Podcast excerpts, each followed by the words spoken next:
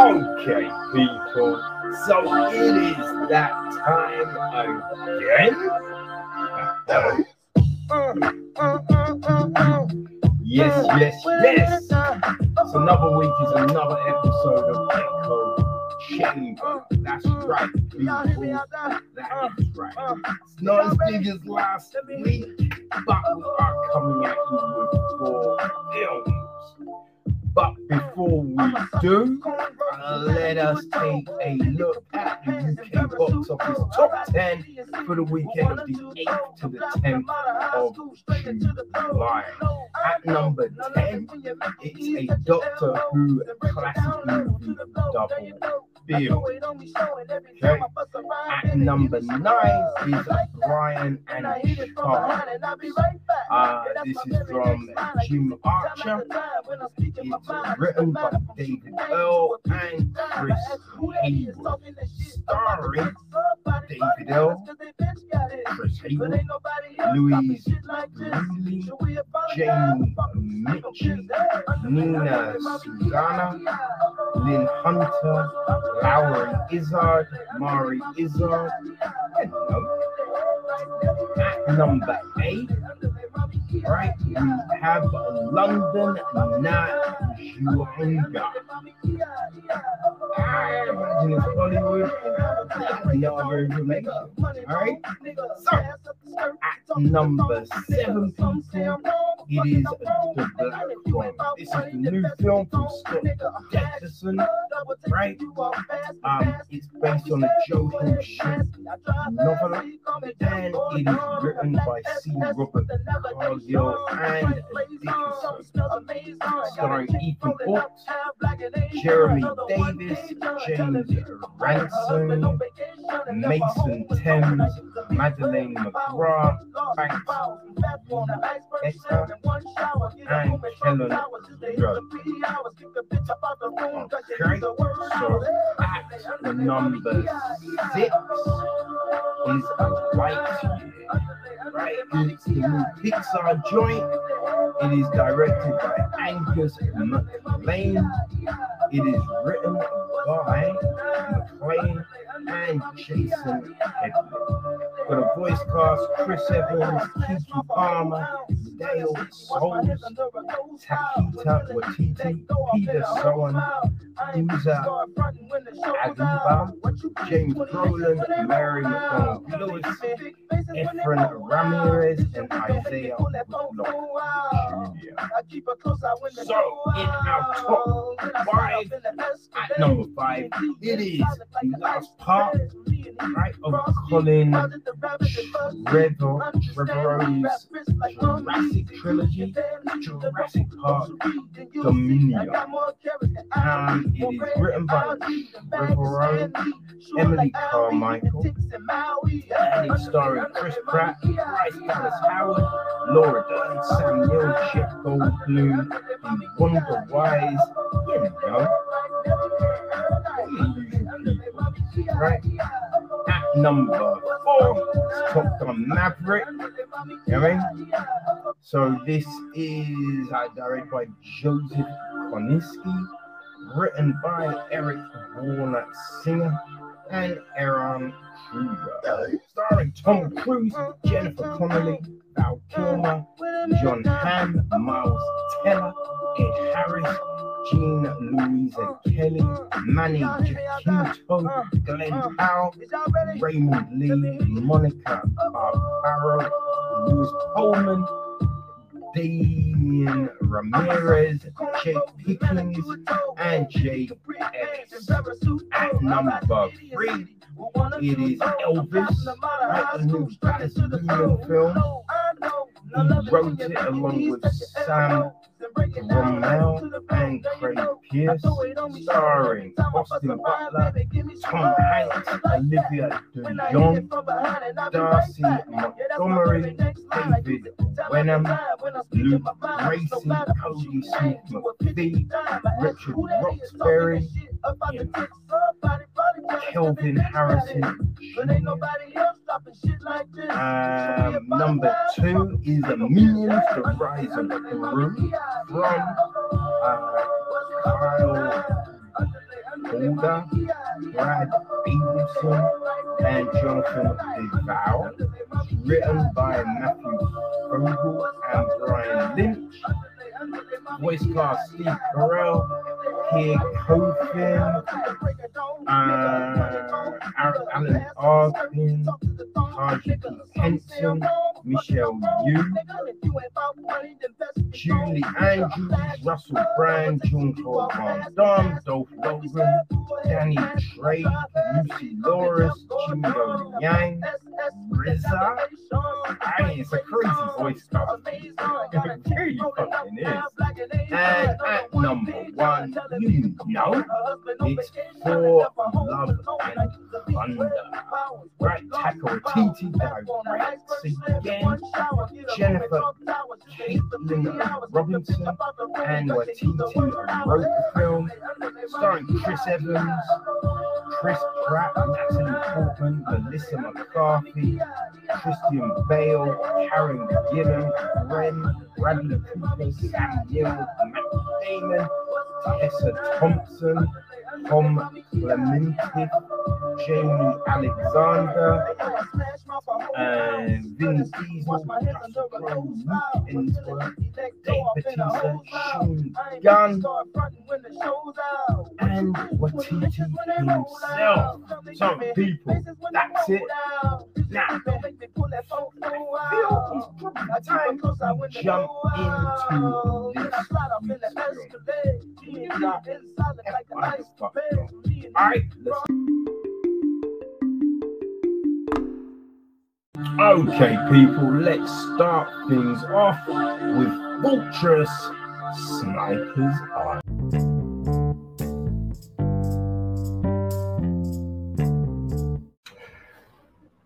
Well, people, I didn't understand this was a sequel, right? It's a fucking sequel, right? Fortress, well, Sniper's Eye. I don't. After watching it, the, the, the title makes no sense. Sniper's Eye. It's, it really makes no sense right? Why they would call it that? Just call it Cyprus. Cyprus. Just call it Fortress Two, right? That's more kind of uh, you know apt. But yeah, this film it is directed by Josh Sternfeld. Um, yeah.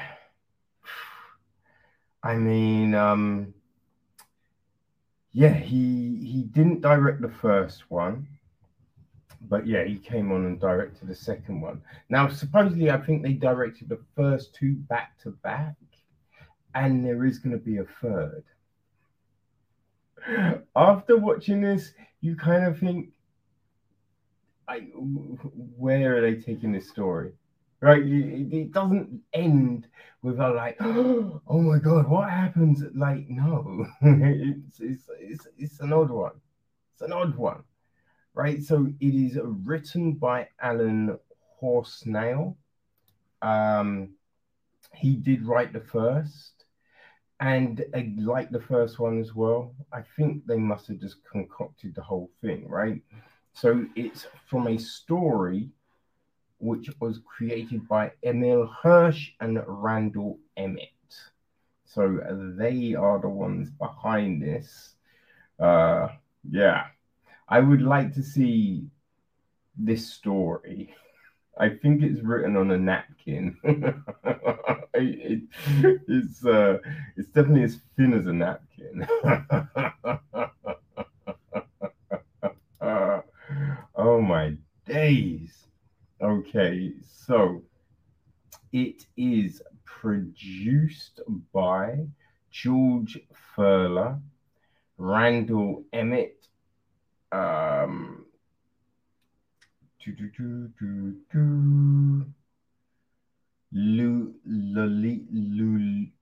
Luilo Ruiz, and Chad A. Verdi. Now, when you go on IMDb, there are so many executive producers on this. It's yeah, you just look at it and go, no, no, what are we doing here? Like, all of these people actually did shit, right? And most, look, this is just by name. This is insane, the, the amount of people they give you here. But music is from Jacob Bunton. Cinematography is Vern Nobles Jr. It is edited by Evan Allegren. Uh, Peter Cordova handles production design. Art direction is Jerry Bloem. Uh, costume design is Anna C. Ramirez Velez. Um, yeah, Francisco Curti and Katia Gonzalez Estevez. Um, you know, they deal with production, uh, management, and all of that. So, in this film, we have got Jesse Metcalfe as Paul and Bruce Willis as Robert, Paul's dad. There's Kate, who is played by Kelly Greyson. She is now Paul's girlfriend. Um, we have got Chad Michael Murray as Balzari. His wife Sasha is played by Natali Yura. There's Blaine, played by Michael Sirow. Um, Sandra, Blaine's girlfriend, played by Natalie Byrne. Um, Kate's mum, Carol, played by Welker White. Kate's sister, Zoe, played by Gabrielle Haugh. We have Ulysses, played by Sir Darius Blaine. Um, we have Madris, played by Leonardo Castro. Bisto, played by Adam Hugh Potter. Uh, we got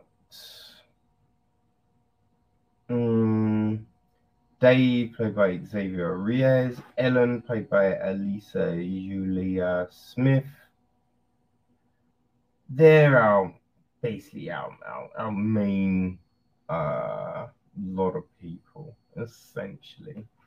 You know, and the gist of the story is this retired CIA agent Robert Carter Michaels and his son Paul have committed themselves to rebuilding their relationship after their last um, epic encounter spent protecting the highly secure secret base, the fortress. When Paul's wife, Melissa, is abducted, he and Robert. No, that's that is not the fucking story. I'm assuming, I feel that's probably the story of the first one. That's bananas. That's oh my gosh, that is uh it's a little crazy. That is a little crazy. Let us um yeah, let, let, let's do this. Right, this is yeah, this is more like it, right? So um, weeks after the deadly assault on Fortress Camp, Robert makes a daring rescue to save Sasha, the widow of his old nemesis, Balazari. But back in the camp's command bunker, it appears Sasha may have a devious plan of her own. No, as a new attack breaks out, Robert is confronted with a familiar face he thought he'd never see again. Boom, boom, boom. No, I, I you know, it, it, oh gosh, it doesn't really seem like Sasha's got a, a sinister plan. Sasha's walking around all dazed and shit, right? That's what it seems. Now, we see her do a thing, and then you go, okay, something's afoot, right? But up until that point, you never think, oh, Sasha's planning something. So that's just horrible synopsis. But the synopsis matches the film because I this film, people, it's uh it's definitely something. It's definitely something. I the I mean it, it, it's it's hard to say, right? Because the acting isn't it's not great. We're not seeing some tremendous performances from this cast. I do feel a lot of that is the direction, right? Because there are places where you can literally see people fluff their lines and it's been left. so I think this film, it, it, I imagine the shoot was real fast, real fast. I think the budget was probably low it, it, because it's we don't get chemistry. There's no chemistry from our, our people here, right? Paul and Kate are meant to be boyfriend and girlfriend, madly in love. You can going, a month ago, I was obsessed with work. Now I'm obsessed with her, right? But other than, you know, we, we have them standing there like touching all the time, but you don't get this sense of, yo, these people are madly in love. There's not that, right? You know, Paul and his dad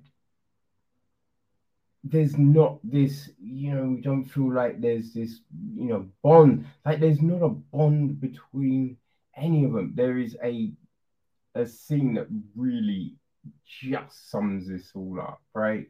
So we have Blaine go to uh, um Sandra, and he's like, um, she's reading a book. He's like, hey, what are you reading? And she's like, a book.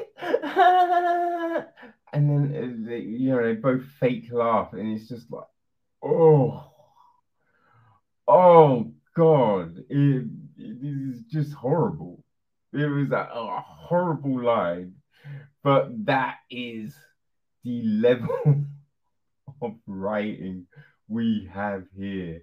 Like there, there is just so many lines that are just oh, they don't work.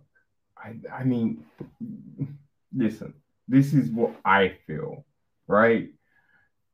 I'm sure there's loads of people that will love this film, but for me, it, it, yeah, it was just a, a horrible script, horrible script, like cheesy as fuck, right? And the motivations make no sense, right? Because you know when you know, because as I say, look, we see Sasha be saved, then we see her do a thing, and then in the film she she she says this stuff, and it just like makes you go, then why did you do the thing? Right? It makes no sense. You're saying this, but your actions did this, which again make no sense right? The motivations are insane. There's a bit where the bad guys are gonna kill someone, and he's like, "Hey, um, take me to this. You could at least just kill me there." And they're like, "Okay, we'll do that."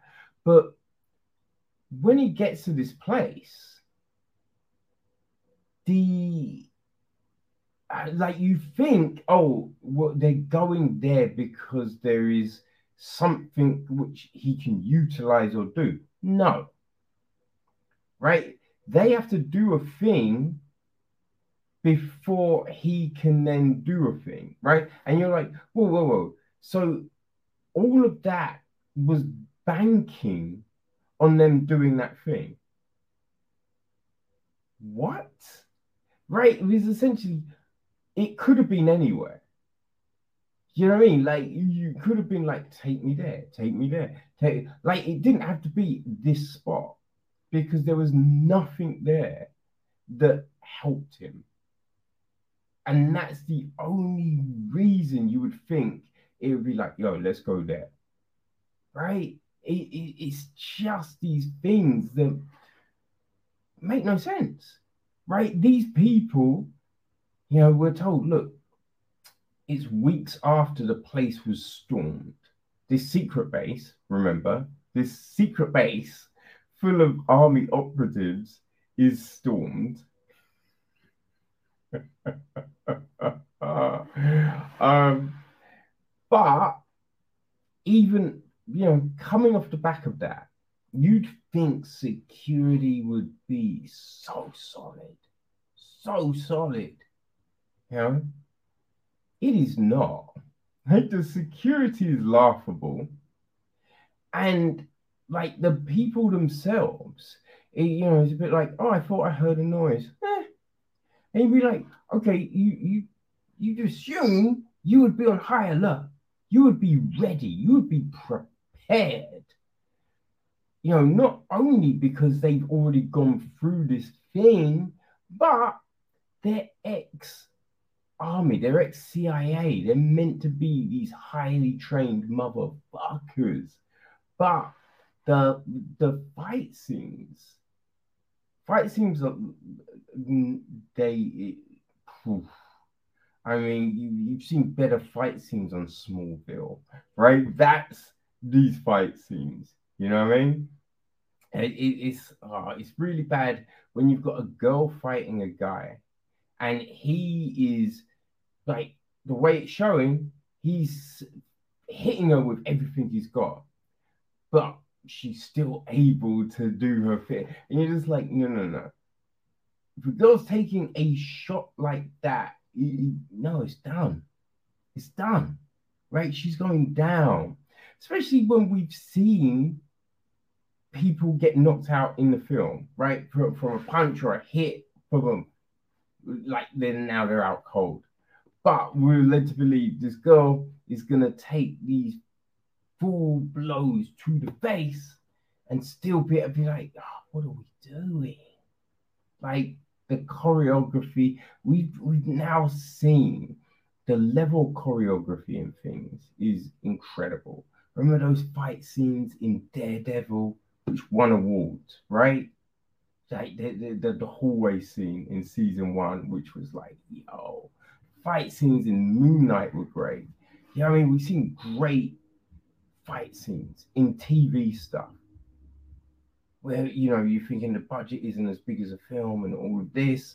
So these fight scenes, right, they make no sense. The fight scenes make no sense. But you know what I mean? That you kind of figure, yeah, okay. You know? They they fit perfectly in this film, right? Now again, we're meant to be dealing with these highly trained operatives. But the so if you you think you find a secret passage, right, you're gonna shut the door behind you. You're not gonna leave it bang open so everyone knows, oh, there's a secret door here. Right? You're just like, what is happening?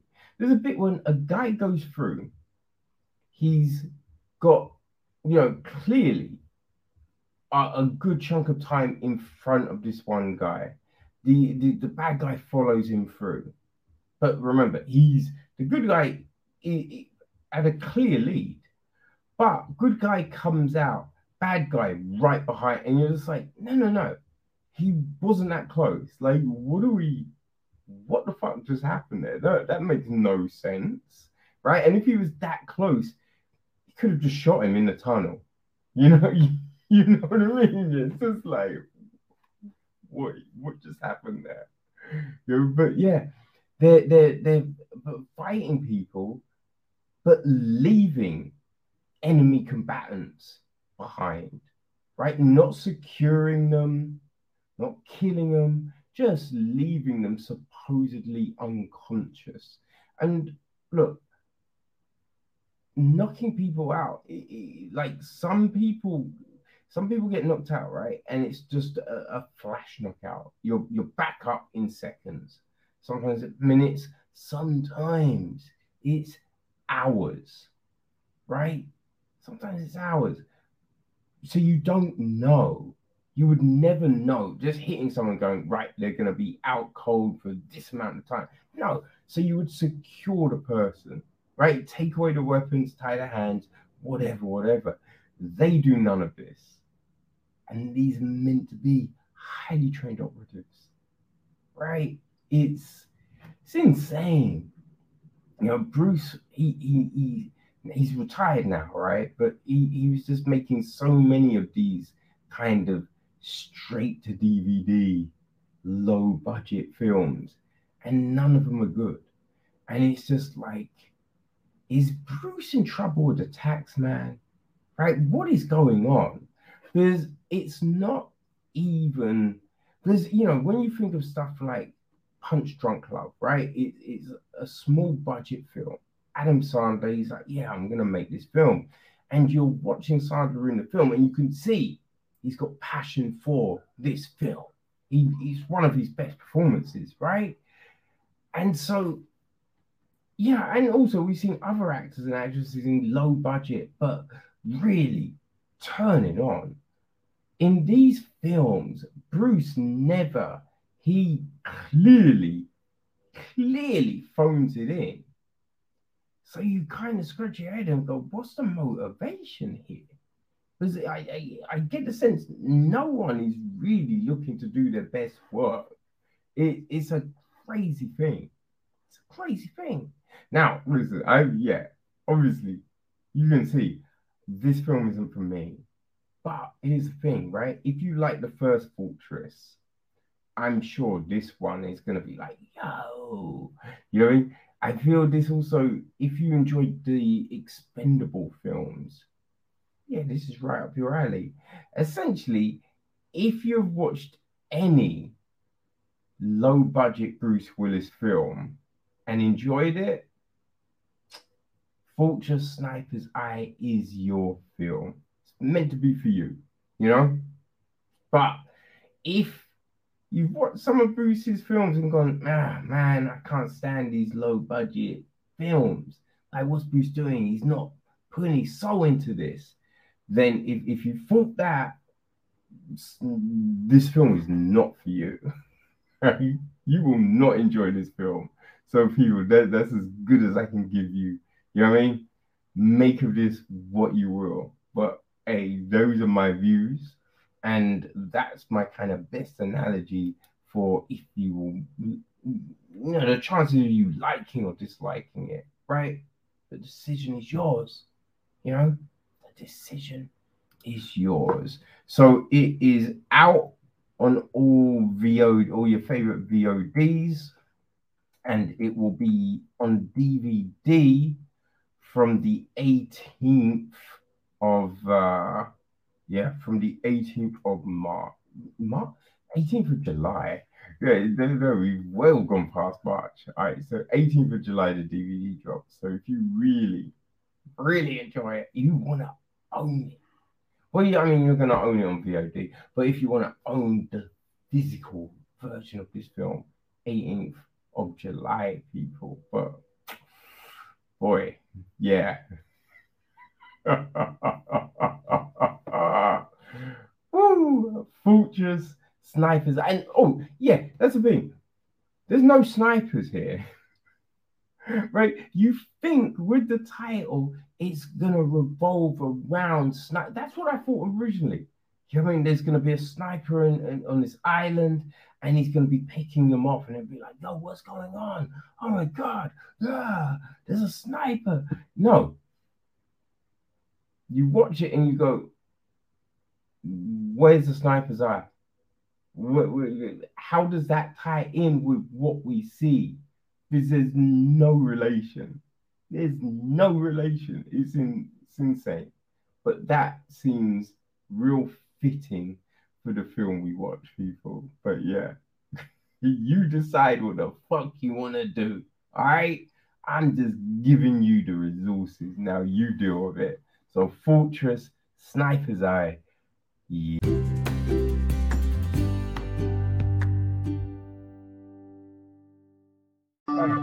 Okay, people. So now we jump back to 2020 yeah, we finally take a look at.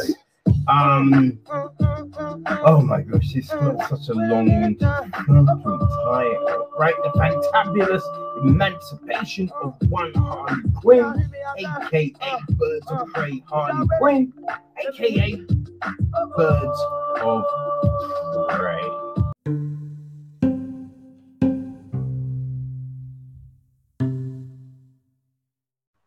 Okay, so this was something that I was, you know, in kind of intrigued about back when it dropped, but I just was like, but it wasn't, I wasn't compelled to go to the cinema, you know what I mean? And then I don't want to pay to watch it when it hit Prime and all them other ones, but it's now free, so you know I thought I would give the film a look. So I am talking about, boy, I mean, it's got a ridiculous long winded title, but yeah, Birds of Prey, right? Which originally went by the fantabulous emancipation of one Harley Quinn then Birds of Prey Harley Quinn, and then just Birds of Prey, right? I just think when you're going through that many, uh, yeah, when you're going through that many friggin', you know I mean, titles, that's a little bit worrying. But it was directed by Cathy Yan Okay, it is written by Christina Hodson. Um, the film is produced by uh, Bryan Unkeless, uh, Margaret Robbie herself, Sue Kroll. Uh, it is executive produced by David Ayer, Walter Hamada, Geoff Johns, Hans Ritter, and Galen Vaisman. It is co produced by Donald Sparks and Christina Hodson. Music is from Daniel Pemberton.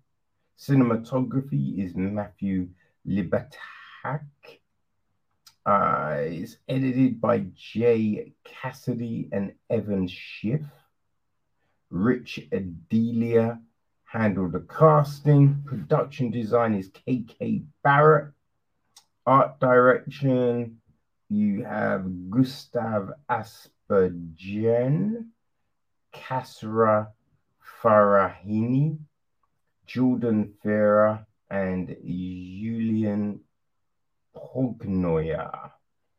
Set decoration, Jennifer Lukehart and Florencia Martin. Costume design, Erin Benach and Helen Hong. Um, and our cast, well, I mean, most people know, right? Margaret Robbie, she plays Harley Quinn we have got Mary Elizabeth Winstead playing Helena Bertinelli, aka the Huntress. Jurnee Smollett plays Dinah Lance, aka Black Canary. Uh, Ella J. Basco plays Cassandra Cain. Um, we have got Ewan McGregor as Roman Sionis, Rosie Perez. Rosie Perez, man, is Renee Montoya. I didn't, I didn't know Ro- Perez was in this. Right, it was only recently that I remember just seeing her inside, and I was like, "Yeah, I ain't seen Rosie Perez in a long time." And then, yeah, turns up in this. I was like, "Okay, okay." Chris Messina is Victor Zsasz. Ali Wong is Ellen Yee. Um, David Bernhardt is Sionis's original chauffeur.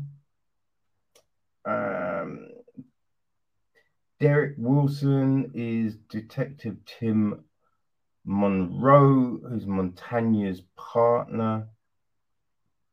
Um, Joe Beccario is Carlo Rosi. Uh, we have the Keoghs. So François Chau plays Mr. Keogh. Miyuki Matsunaga plays Mrs. Keogh. Then Anna Mikami is the daughter, Miss Keogh. Um, yeah, I mean, there's a load of other people, but they're probably the the ones of note, right? Um, the gist of the film, okay. You ever hear the one about the cop, the blonde, the psycho, and the mafia princess? Birds of Prey and the fantabulous emancipation of one Harley Quinn is a twisted tale told by Harley herself, as only Harley can tell it. When one of Gotham's most sinister villains, Roman Sionis, aka Black Mask, and his sadistic right hand man, Zsasz put a target on a young girl named Cass. The city's wicked underbelly is turned upside down looking for her. Harley, Huntress, Canary, and Montoya's paths collide, and the unlikely foursome have no choice but to team up to take Roman down. So, yes there you have it. So yeah, I was, you know, wondering because you know, I, I think it was a mix, right? There's a lot of people that really much enjoyed it. There's people that didn't. I will say it is definitely one of the better DC films. You know, it was better than Suicide, the original Suicide Squad. Still haven't seen the new James Gunn one, but it's better than that, right? I, you know, like Nolan's Batman films, apart from the last one, which was horrible. I mean, there's the best shit, right? But it's it's definitely better than a lot of this stuff that has, you know, been put out there. So I will say that for it and you can see they're going for this stylish, um, you know, kind of a bit like Suicide Squad, a bit like Sucker Punch, right? Going for this weird kind of aesthetic of the film. Very bold and flashy set pieces, which, you know, they're not bad the story the story gets um, a little all over the place. All right? Story gets a little all over the place. And i kind of you're looking at people's motivations. Doesn't always make sense. Right? The the actions people do. Like when harley is, does the thing to case you're just like, it's not really a need to do that, right? Because here's the weird thing: they they play Harley as this really intelligent person, and you're just thinking, I ain't even a dum dum should see the predicament she's in. So it doesn't really make any sense for her to then you know, think of doing a team, right? Doesn't really make any sense. So you have those sort of things, right? It's um when you look at Canary, you know, asked to become an informant, turns it down. But you you look at her character and then what she does, you're just like, well, yeah, but what's the thing? Because it, it kind of felt that you didn't want to be a chauffeur, but you did. You thought the dude was a bad dude, but you, you know, you were still like, eh, fine, fine. And then you start, you know, it's just, yeah, these these weird things happen. And I'd say, look, with more explanation, you know, a better through point, you'd be like, okay, well, I can see why someone would do that. But you know, you can make the assumption and go, okay, in certain circumstances, yeah, someone going to do that thing. But we're not really shown that with the film itself. Like the film itself is pretty much surface level. There's not a whole heap of depth with anyone. You know what I mean? It's not really with anyone. We don't really see like you know, obviously, right? You, you have Sionis do some things, but it, it doesn't necessarily feel like this manic, like just duplicitous person. Doesn't really feel like that. You know, it's just like, yeah, we're watching him do stuff. You know, we you kind of think, what's the deal with the black mask? Don't have no clue about that.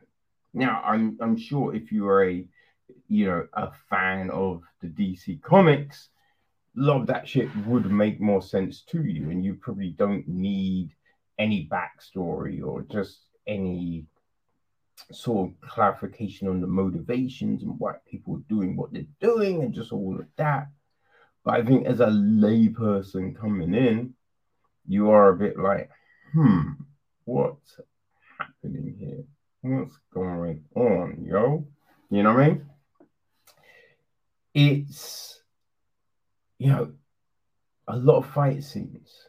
We get a lot of fight scenes up in the film I hated the choreography. the choreography makes no sense, right? Because the fights are so slow.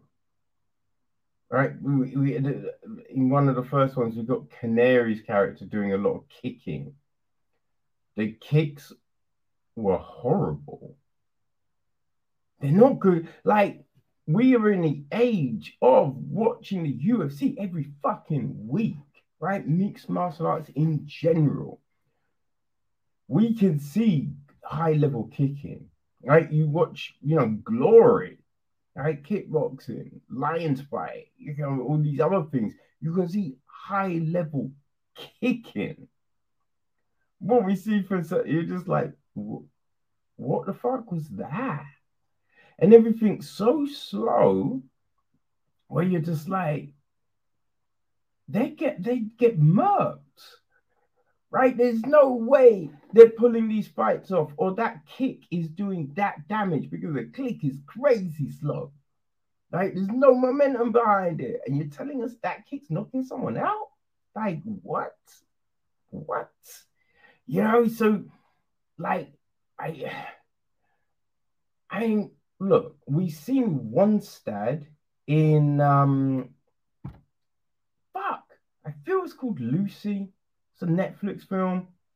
I think it came out last year. It was great. I really enjoyed the fuck out of it. But that action was so much better than this action. Right? It was more of a kinetic feel to it. You know what I mean? So it was just like, yeah, the fights and everything just felt weird. Right? You have this bit with uh, Harley on roller skates and you're just like, yeah, well, none of that is happening. none of that is happening. Like this is it's such a weird scene. And that's the thing, we get these scenes which are meant to be like, ah, you know, these chases and fights and just all of this stuff. And you're like, it there's no real flow to it. Right? It's not pulling me into this kinetic situation where like, yo, duck, move, boom, boom. No, it's just a real sedate fight. And you're just like, okay, well, they just got punched in the face. They'd be out. Right? They'd be out. Like, what are we what are we watching here? Yeah. So yeah, it, it's things like that that are a bit of a shame here. I did kind of feel that it wanted to be edgy, right? So it's wanting to really show Harley as being like this crazy person. Look at me, I'm crazy. I'm crazy, I am. And it's just like, yeah, not really. Not really. You know what I mean? We're not watching anything completely insane. And, you know, when we look at Joker, you can really see someone who is fucked up, right? The recent Moon Knight did a great job of showing like the uh, split person per, per, split personality, right? But yeah, I kind of I didn't necessarily get that from Birds of Prey. You know, I I just think it, it doesn't go deep enough. It doesn't build these characters enough. Black Canary does a thing later in the film towards the end, and it's just like, what? No point did anyone know she could do this thing, right? So how does this person know she can like? You know what I mean? It didn't make any sense. Right? Because it's like, how's anyone knowing she can do a thing? We've never seen it. It's never been alluded to. You know, it was it's a little odd. And then if she can do that, why until only now? You know what I mean? That was a thing. So I, you know, I can see. Look, they Ali Wong's character is. I mean, you do kind of scratch. You'd be like, is that character needed? You're still telling the same story without that character, right? And I mean that's a big thing. There's like these things happen, and you know, but you're just like, has no real impact on the film. You feel me? But hey, I don't know the characters, right? I don't watch the Harley Quinn cartoon. So I feel that this is for the hardcore motherfuckers, right? Those that read these DC books, you know, those that watch the cartoon, those that are fully invested. I imagine you're getting a different experience out of this one, right? But as a layperson, I'm not really, it's not built for me. You know what I mean? It's not built for me because I'm trying to find the depth, I'm trying to find the the motivations and you know the rationale, and I just couldn't. Especially at the very end, right? At the very end, you're just like, well, why wouldn't you? The other thing I find interesting as well, because, and as I said, I don't know DC too tough, but I do swear that Renee Montoya is Batwoman, right? And Cassandra Cain is Batgirl, right? If I remember correctly, which makes this whole thing a bit like odd. But fuck, I know people. I'm I'm not yeah, I'm not like uh, up on this shit. But you know, as I said, look, I think it will work for you depending on your knowledge and ability to suspend your imagination going in. But yeah, if you are curious, it's now free on Prime, motherfuckers. So uh, yeah, Birds of Prey. Hey, hey, the emancip- the fantabulous emancipation of the one Harley Quinn or Harley Quinn, Birds of Prey. Take your pick. It's out. So, yeah, if you're down, right, if you know it, then you might want to give it a look. If you're curious, you can give it a look, you know. But yeah, just my thoughts, baby. Just my thoughts.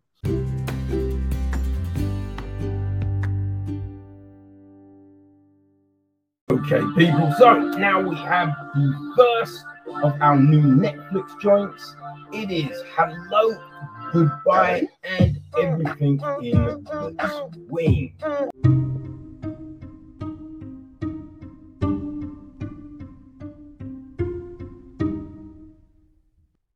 Okay, so I wasn't sure, wasn't sure, but in the end, I decided to give a look Hello, Goodbye, and everything in between. You know what I mean? This is an adaptation of the Jennifer E. Smith book of the same name. It is the featured directorial debut from Michael Lewen, and it's written by Amy Reed and Ben York Jones. Okay, it's produced by Matthew Kaplan.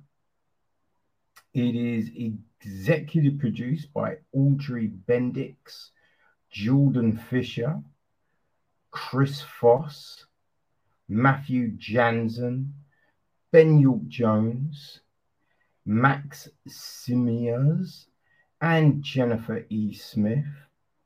And it is line produced by Galen Fletcher, co produced by Rhonda Baker.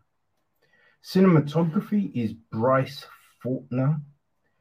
It is edited by Joe Lander Casting was from Tiffany Mack and John McAllery. Production design is Jennifer Morden. Set decoration is Stephanie Al Aj, Ajmira.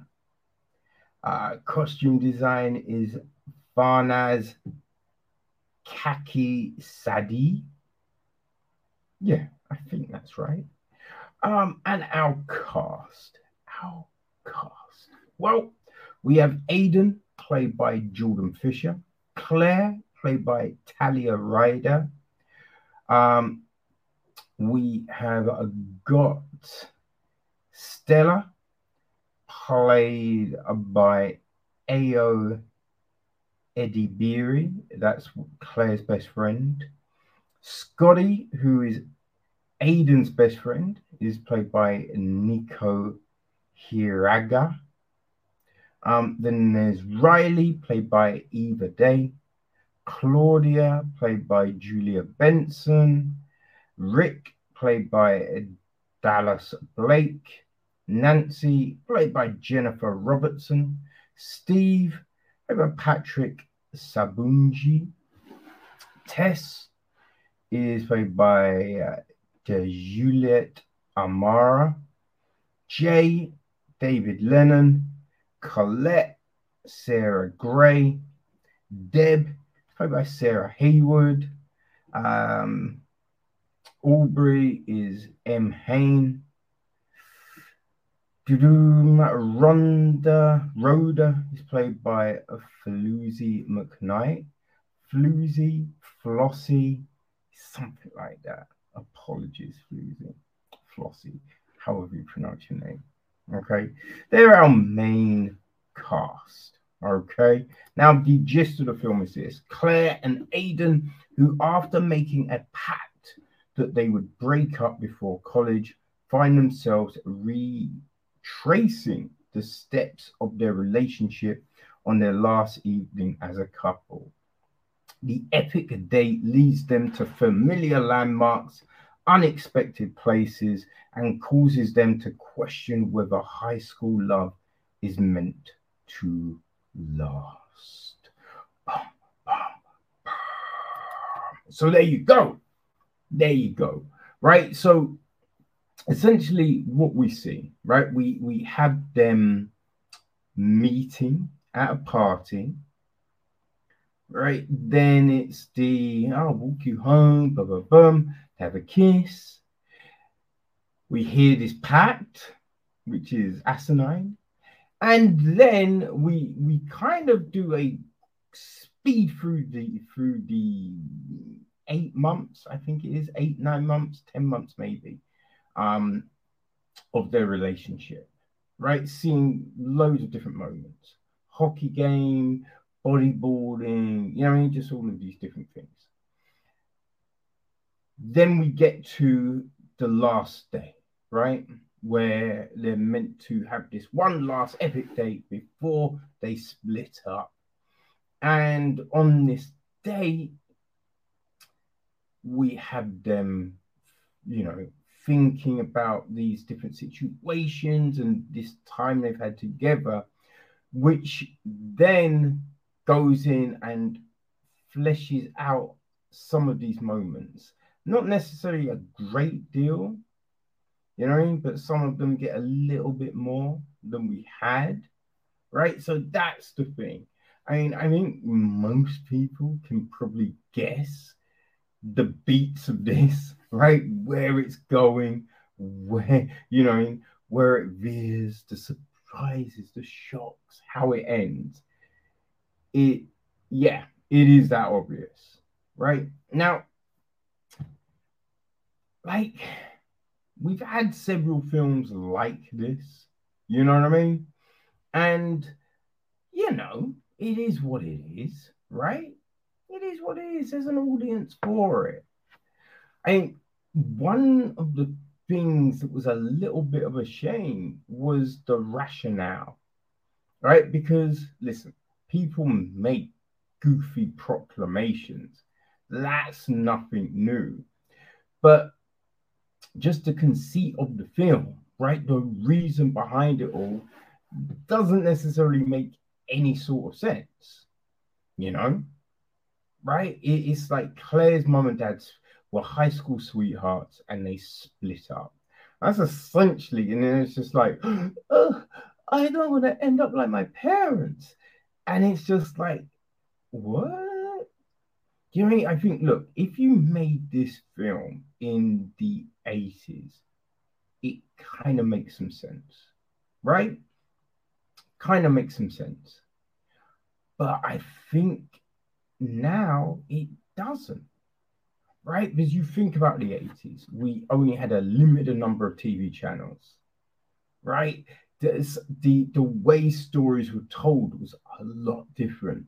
The types of stories we got, for the most part, when it came to romantic shit, it was all pretty much the same, you know? And so we were all, we were kind of confined to our local area unless you traveled a lot, right? But once the internet came and everything that came with it, right? Mobile phones, all of that jazz, it opened things up. And especially now, right? We've got all these different streaming channels, which then opens up the type of stories that get told. And you know I mean? Where big studios wanted certain stories it's like this tells, this sells, right? A lot of times on streams, we get these different types of stories. Also, I will say there's plenty of indie stories that have come, like In Search of a Goodnight Kiss, the Before trilogy by Richard Linklater, that have told different types of romance, different types of love, right? So now we've seen that there is no oh well that happened to my pet or oh, that happened to my brother that happened to my sister because it's just like we are open up to so many different types of things right? So where back in the day you could be like well that was my only real big example of right? Now there's even there's so many that you can look at and be like, oh, they made it work. But even then, I will say, even then in the 80s, right? Your mom and dad aren't your only influences. There's your friends. You know what I mean? Like the uh, what do you call it? Subsidiary, not subsidiary. People on the edge of your circle, right? Your your friends, brothers and sisters and relatives and things like right? Where you where you see like that they might have been in a similar situation and that worked, or you know, this happened. But so there's so many influences, right, in our sphere of influence, even in the 80s.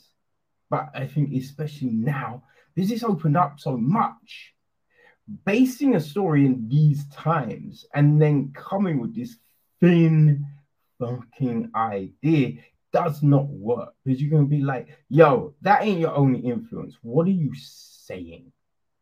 Right? Just because your pet, there's so many things that your parents probably did that you have no intention of doing. Right? It's just kind of dumb and lazy.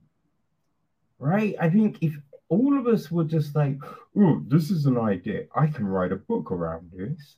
It'd be like, yeah, anyone could now, when I say this, anyone can write a book. Obviously, not everyone can write a book. Not everyone has got the will to sit there and write and create. But what I'm saying is, if that was the the way to do it, there's a lot of people that can just go off that one basic, unthought out thought and put together a story. I mean, we've seen a lot of people do that shit, right? And that that was a big thing because you know this is based around that one stupid pack, that one idea. So it's it's just like it doesn't make any sense. But even before that first date, there's then a scene of them both on the phone to their best friends going, don't know if it's a good idea, if this was a smart idea. Am I doing the worst thing? Should I just make it work? Blah, blah, blah, blah, blah. Right? You have that, but then they don't necessarily go with what they were thinking there, right? Well, one of them especially. I mean, we, we see them have the fault, but then go against it all the way through and not even really question, you know, a lot of the dialogue. It's, yeah, I mean, come on, right? With films like this, sometimes the dialogue stinks. Stinks. And yeah, dialogue stunk. Dialogue, it's a bit when fucking Stella's like to Aiden. Oh, I'm with you, my light skinned Prince. And it's just like, no one's saying that shit. Like, what the fuck is that? You know what I mean? I'm like, I have never said to any of my peoples, where like, oh, you're dark skinned, you're light skinned, but we ain't breaking it down like that. What the fuck, yo? What the fuck? We're stupid. It was straight dumb. But yeah, I don't know. There was a thing with a sister which you just which came out of nowhere, right? It wasn't as if during the course of the film there was anything that was like, oh, these two like each other or anything. No, just towards the very end, there's this scene with the sister, and it's just like, what the fuck was what? I mean, no fucking sense. And also, what's the age difference here? You know what I mean? It it it was a weird a weird thing to throw up in there. A real weird thing to throw up in there. You know, and then there's the whole college situation, which you'd be like, it became this big deal, and you're just like, I think most people would understand if someone didn't want to talk about that, right? And um, like yeah, the conversations just didn't feel necessarily like they were in this loving conversation uh, relationship. You know, they, they didn't really feel like there was a whole heap of chemistry between any of these people, which I wouldn't say it's the actors. You know, I mean, I just think it was it came down to direction. Now, look, right? I, I think one of the big things is this this is uh Homie's first feature film. You know what I mean? It's his first feature film, right? Lewen. I've, I'd imagine he's short short films, but yeah, I guess you give people a little slack with these situations, right? You know. But yeah, it, it just doesn't I don't know, it, it, it felt a little flat for me. I've not read the book, I don't know what the book's like. You know what I mean? I will say though, right? Although this didn't work for me, it definitely felt like, you know what I mean? Uh, all to all the boys I loved before, right? And I kind of watched the first one. It definitely wasn't for me, so I did not do the next two. But this is a similar film. You know what I mean? The After We Collide, those films, you know, um, a perfect pairing. I thought we looked at that a few weeks ago. Again, this fits with that, right? So if those type of things are your jam, this will be for you. You know what I mean? This will be for you, right? It's not for a before trilogy person, I feel, right? You know what I mean? Like this is kind it's like the difference between infant school and university, right? There's a nuance to it all. Right? A lot of people be like, yo, infant school was the best time of my life, yo. Which is cool. This will be that. But if you want something a little bit nuanced, right? More realistic, this isn't that film. But it's cool. There's an audience for all. you feel me? But yeah, it's on Netflix, people. If you enjoyed the book, you like those other films, then this will be, yeah, this will be for you. All right.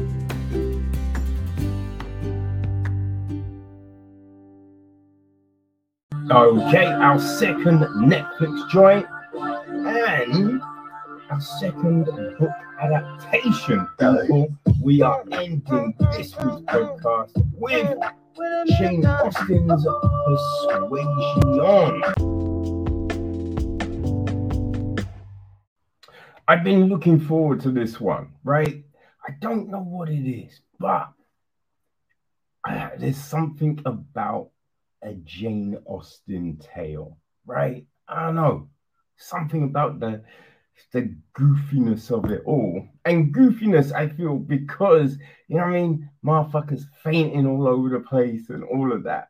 And you're looking at it like, yo, people just don't do that shit. That ain't a thing. What the fuck? what are these people doing?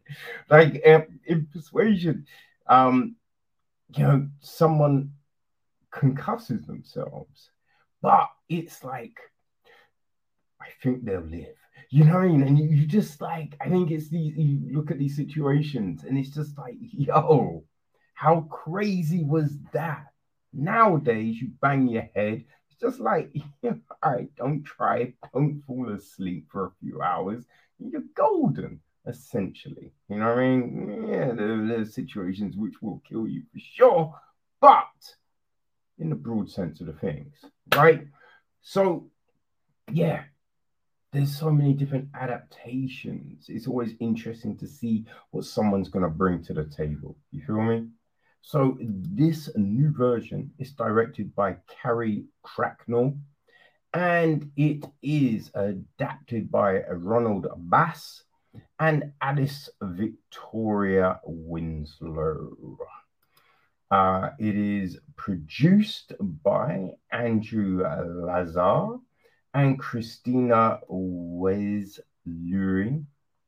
Executive produced by David Fliegel, Michael S. Constable, and Elizabeth Cantillon. The music is from Stuart Earl. Cinematography is Joe Anderson. Uh, it's edited by Penny Scott, Dixie Chassay, handles the casting. Production design is John Paul Kelly. Uh, art direction is Keith Sloot. Uh, set decoration is Fay Brothers. Costume design is Marianne Ag- Agertoft. Um, the makeup and hair is Lindsay Bowen, Jean Carlos de Blas, Karen Hartley, Ezeta Herzik, Natalia Lin, Linartek, Emma Romans, Erin Stufer, and Savannah Sullivan. Our cast. Wow, people. We have Dakota Johnson as Anne Elliot.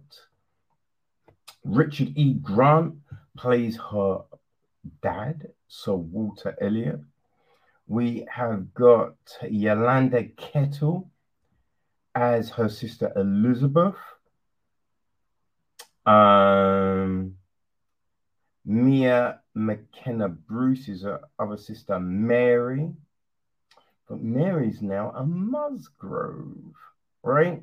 Because she married um, Charles Musgrove, who is played by Ben Bailey Smith, right? Different role for old um, Doc Brown. Um, they've got a few children.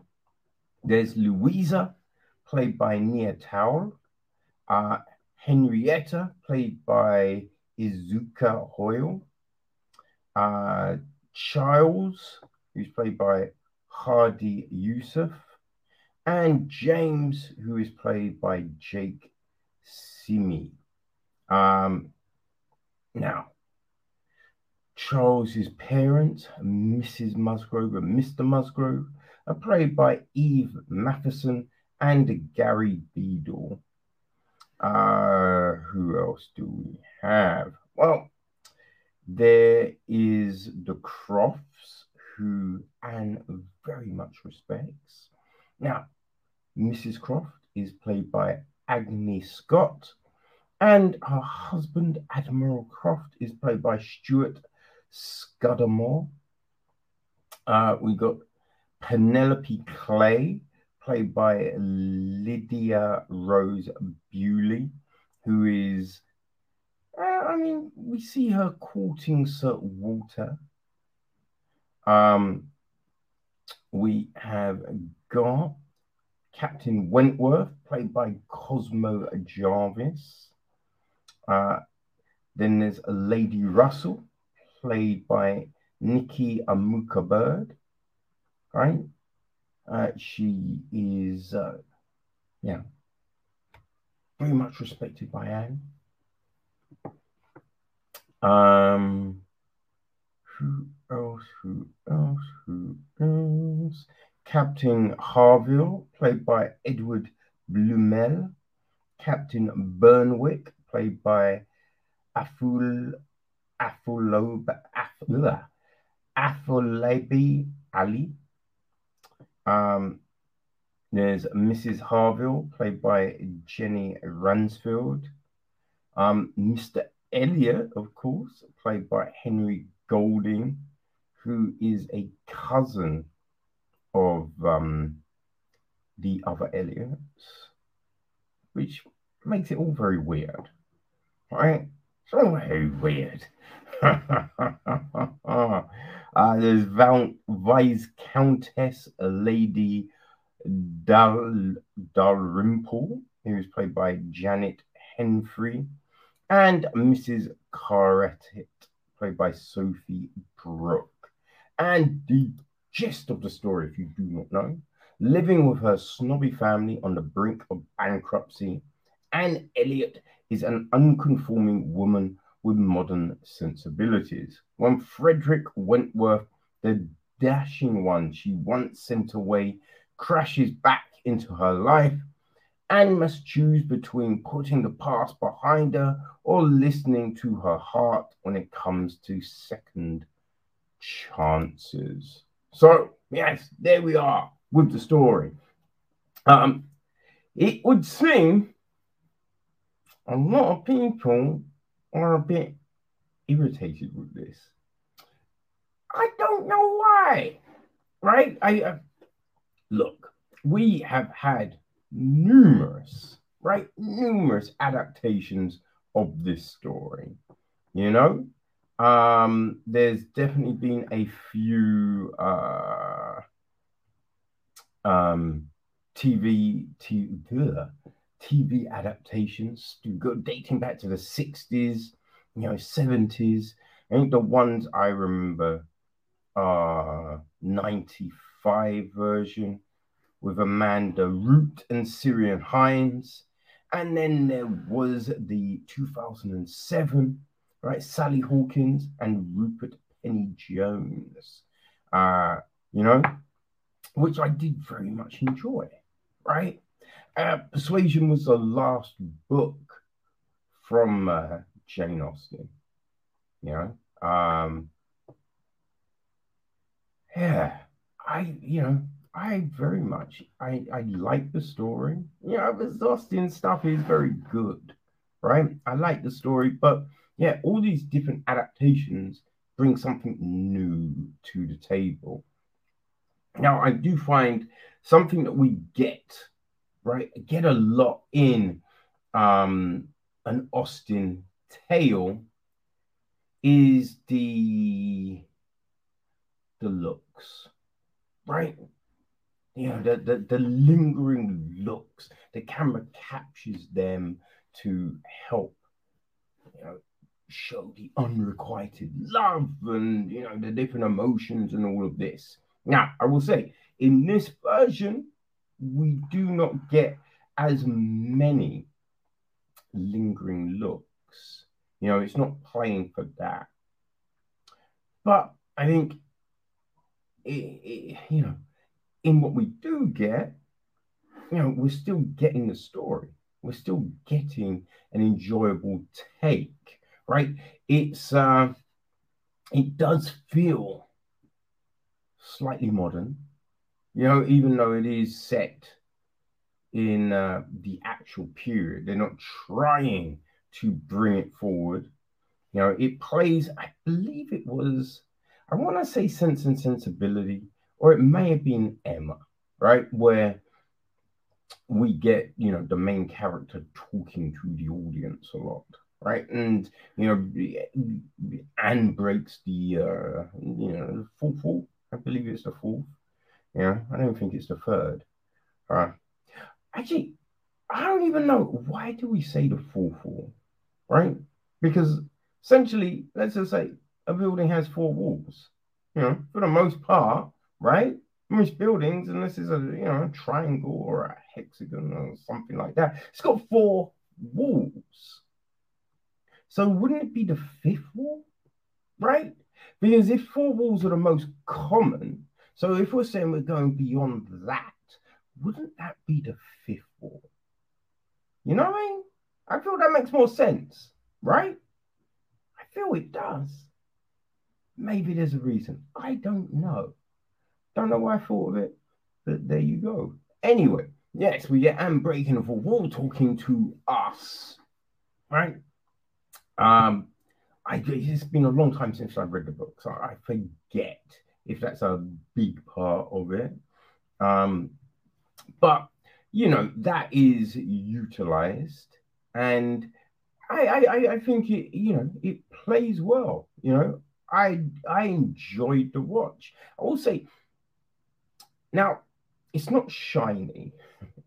um, it is does feel a bit more vibrant than other versions, which kind of used a more autumnal, like sedate feel, you know?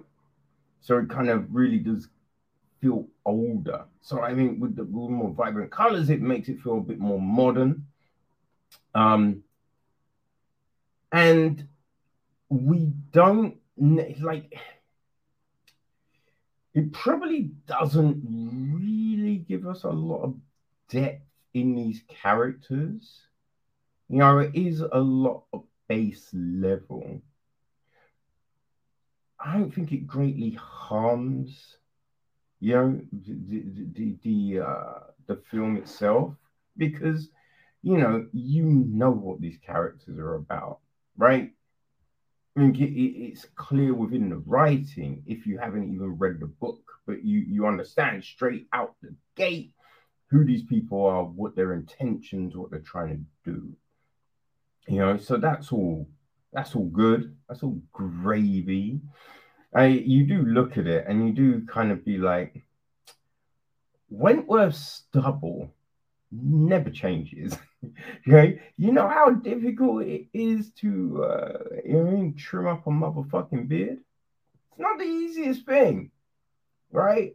And, and keeping uh, stubble at a certain length, it's not an easy thing. Especially, they ain't got no Braun, no Gillette, right? No razor club. No, they're using a straight up motherfucking switchblade, right? It's the razors, and like that's some difficult shit. So it is a bit like, mm, ain't the stuff gonna change, right? It's uh, the Musgrove, uh, the the little boys, right? Um, uh, Charlie and uh, uh, who who you have a little motherfucker? James. Yeah, I was going to say James, but I, I doubted myself. I should never doubt myself. But yeah, Charlie and James. Now, they're little kids, right? Little kids. But one thing we do know, little kids, they grow like motherfuckers at a certain age. They never change. you know, even though we're going over the course of, you know, it, it, it's not in the confines of, you know, just a few weeks, right? It's, it's months at least. If not, I'm saying maybe a year or so, right? Those little kids never change. So I think sometimes the little things like that are very noticeable. Uh, listen, right? I'm all about opening things up, right?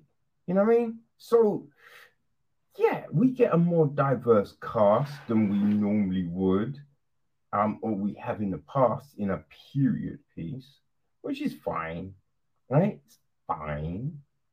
Um, it is a little bit weird though when you then give those um larger shots, right? Because it's just like okay, you get you you you you you know you're trying to mix it, you're making it diverse gravy. Even no, you know what I mean? Like motherfuckers ain't gonna be getting those titles, right? Because we know what happened in those times, right? We know what it was. But so you, you you've added diversity to our main cast, but then when you see like street shots and things like there's not really the diversity there. So it does make it seem a little weird. You know what I mean? It is just like Okay, so if you're saying only these people, only diversity here, then all man's on the streets, they won't be staring. There's going to be those little glancing looks, right? So it's just like, what are you doing? what are you going to do? You like, you've got to throw it everywhere. You've got to throw it everywhere, right? Otherwise, it comes off a little bit weird. But, you know, there you, there you go right? The music, I did like the music. The music is nice, and it isn't necessarily there to give you the emotion of the scene. I did think at times maybe pare it down a little bit, right? Maybe pare it down a bit, but it was very enjoyable in its construction. Um, yeah, listen, we are rocking this motherfucking film, it's about uh, an hour and 40 minutes, I would say. An hour and 40 minutes, I think. Um, so yeah, not too long, right? It's okay, it's all right, it's all good. I liked it.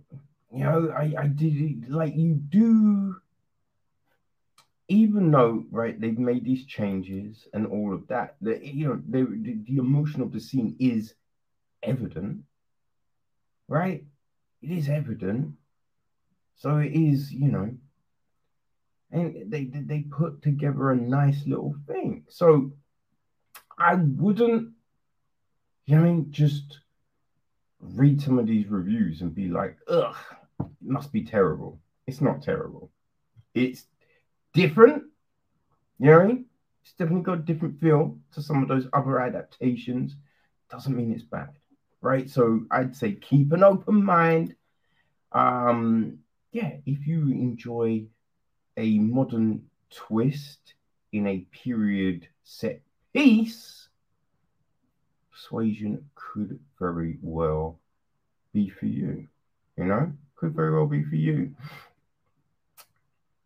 I will say, right, one thing that I do find interesting about the whole thing, though, right, is like in the synopsis, you know, where it's like, um, and living with her snobby family, and you kind of feel, right, I mean, yeah, she ain't really no better, right? Because if she weren't up on that shit, she'd have old she would have married old Frederick at the beginning. But she was talked out of the wedding because he he wasn't rich. Now he showed her his ambition, but that wasn't enough. Right? So it's, it's you can't really say you're better than others if you aren't doing a team because of you know class and wealth, right? I, I, I do find that the interesting part of the story because it's just like, oh, all these other people around me are kind of cray cray, but oh, I'm I'm not like that. I'm like kind of you kind of are. you know I mean? You kind of are, right? And when someone's like, "Oh, that's my cousin," you know, everyone's just like, "Ooh, ooh, I want a little cousin," right? It's just like that's a category on Pornhub, kids. What the fuck are we doing? like, it should be like, yeah, that's a relative. We don't do that shit. But yeah, they're all on it. It's kind of crazy, right? Kind of crazy. But hey, those those kids back in the day were a little they were interesting. But yeah, people, persuasion is on Netflix right now. Um, yeah, I enjoyed it, right? As I say, if you like a little modern, then I think it could be for you. You know what I mean?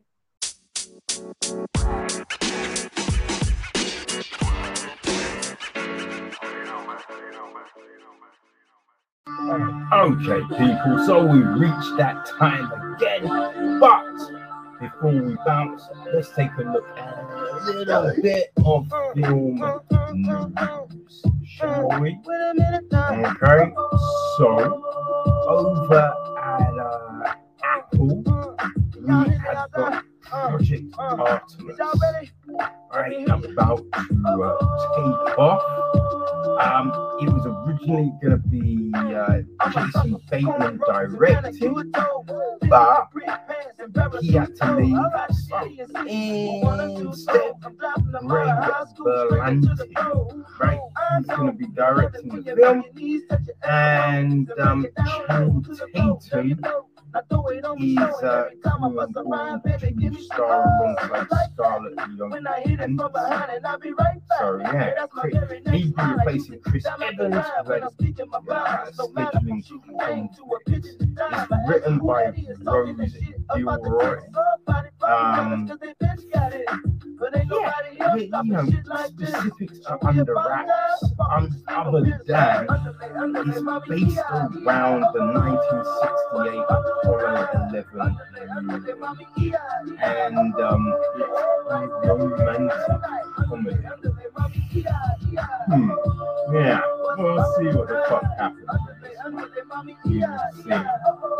Okay, so um, we've had a lot of talk, right, about the, being a Netflix film, right? It looked like it was for a bit, but then, you know, actually came about, right? And so now we know um, more details, right? When it's going to be released, it's called Confess right? And uh, yeah, it will be hitting. Um, when's it coming out? 16th of September. So it's gonna drop in cinemas and on VODs on the same day. You know, um, it then hit Showtime on the 28th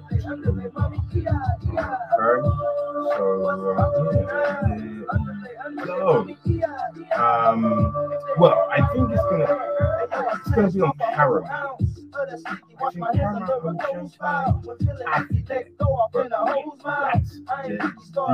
The detail.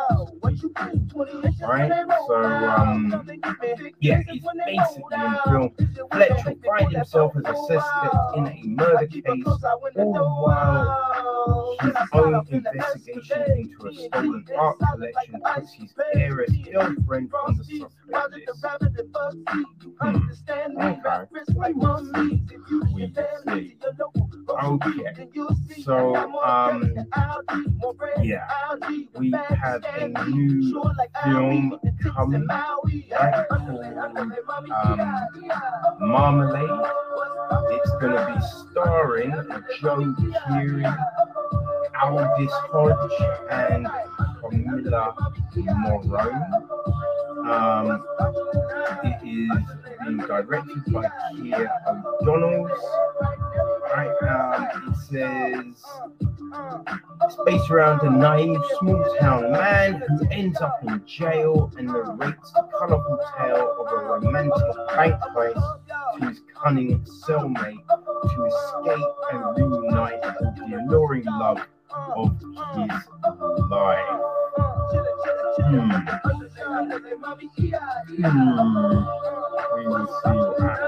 That. Right, so they are making a film around Dr. Audrey Evans. Right, so um, you know, she was part of uh, McDonald House, right? Um, the film is being called Audrey's Children, and Natalie Dormer has signed on to star as uh, Audrey Evans, right? So, um, yeah, it's being directed by Ami Canaan Mann. Um, yeah, I mean, hmm, it's set in the 70s, right? Uh. It's written by Julia Fisher Farb, Farbman. Okay. Um, we've also got a new film um, from Thomas Vincent. It's called Role Play, and it's starring Bill Nighy, Connie Nielsen, David Oyelowo, and Kaylee. When I hit it from behind and I'll be right back. Yeah, that's my very next line. I use it time after time when I'm written speaking by. Seth Owens and Andy bang to a pitching Baldwin, time, I ask you who and it's based around a married couple whose lives turn upside down when secrets come out about each other's Should past. apologize? Fuck 'em, just leave 'em busy. Okay, sounds groundbreaking. um, okay, people. Right, Lisa Steen, um, her new film Late News, which is written by Anna Greenfield. Right, it is starring Karen Gillan, Jermaine Fowler, Margaret Sophie Stein, Kevin Nealon, and Talia Balsam. Um, and it's about an aimless millennial who drunkenly breaks her hip, leaving her in physical and physical. There she makes an elderly Polish best friend who speaks no English but gives her the courage to face her mother's early onset Alzheimer's. Okay. Um, so Lee Daniels, right? He's got a new horror film coming to Netflix called The Deliverance. It's gonna be starring Omar Epps, Demi Singleton, Miss Lawrence, and Anthony B. Jenkins. Right? Um, hmm, along with Glenn Close, Mo'Nique, and Cal Ellis, Caleb Laughlin, and Tasha Smith. Right? It's uh, about a mother who fights for a life, her faith, and the souls of her children after discovering a new home is haunted by a demonic presence. Hmm. I'm gonna try would have go near that one. the daytime watch right there, people. Um, I'm getting, a remake, right, of a film called The River Wild. Um, so the original is around a family. This one is um, brother and sister, right? So it is um, directed by Ben Ketai. Um,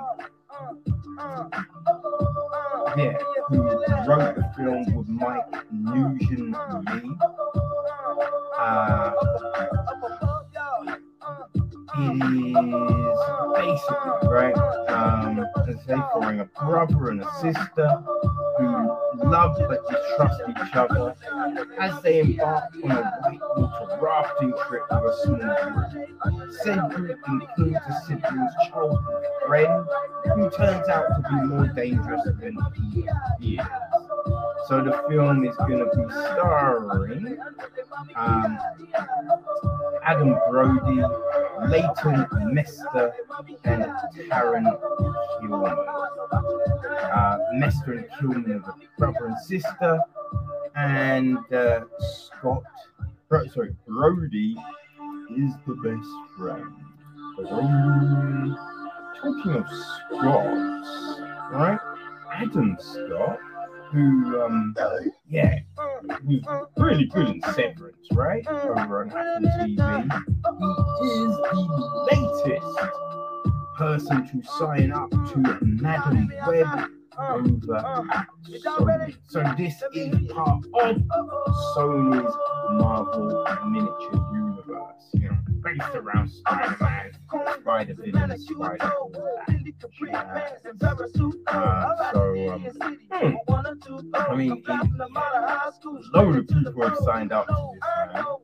It's getting directed by S.J. Clarkson, um, and Matt Sazama, and Burk Sharpless are writing So, um, another bit of big news. Uh, we have got another cast uh, member of Dune Part 2. Benny Villeneuve. So this is, um, so Elia right? Um, she's a Swiss actress, and it's a small role. Look, it's a small part, right? Um, she's playing uh, Shish right? So in the books, when Paul makes his first ride on the sandworm, he's given hooks. And um, yeah, this character gives him hooks. In the book, it's a dude, but it doesn't really matter the sex of the person. So it is going to be Shahili. So, yeah, you know, I can't wait for this film. Really can't. It's coming though in bloody October 2023, which is ugh, a long ass time. But it does mean it would be awesome.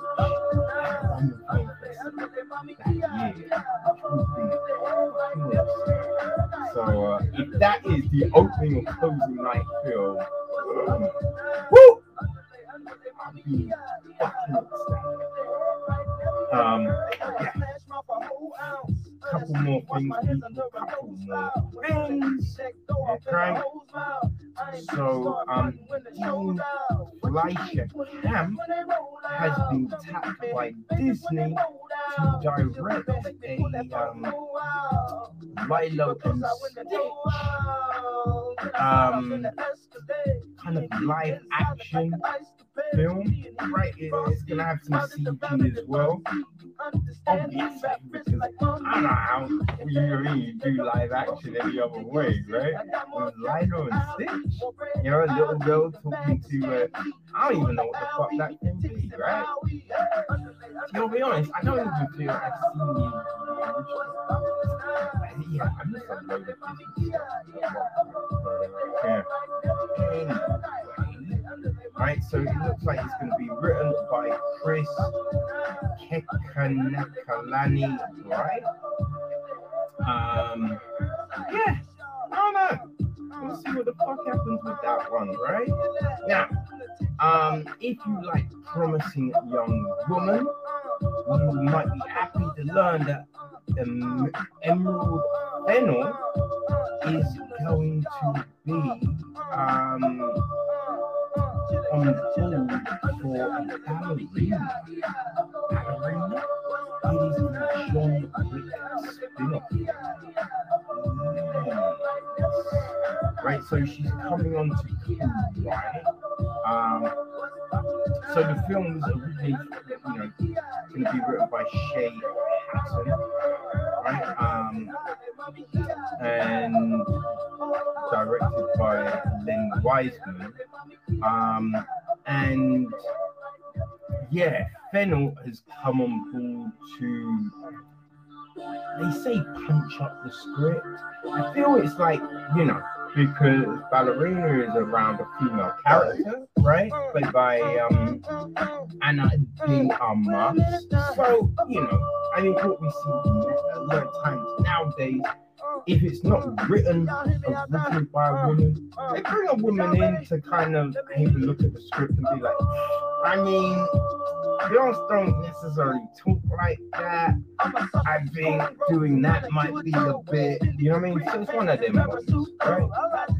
and I think it depends on the film, depends on how much they get and get involved. But yeah, we'll see, right? We'll see. I'm looking forward to the film. It's anything like the uh, John Wick, something great. So uh, yeah, looking forward to it. But that is it. I did it done for another week. 34 uh, this week, so it might be among our offering next week. See. Alright, people, hope you've enjoyed it. Share with your peoples. Hey, if you haven't checked out last week's, go back. We have um, free interview. Fucking awesome. So uh, go check that out. Share with your peoples. Jazz. And until next time, enjoy your film watching. Peace.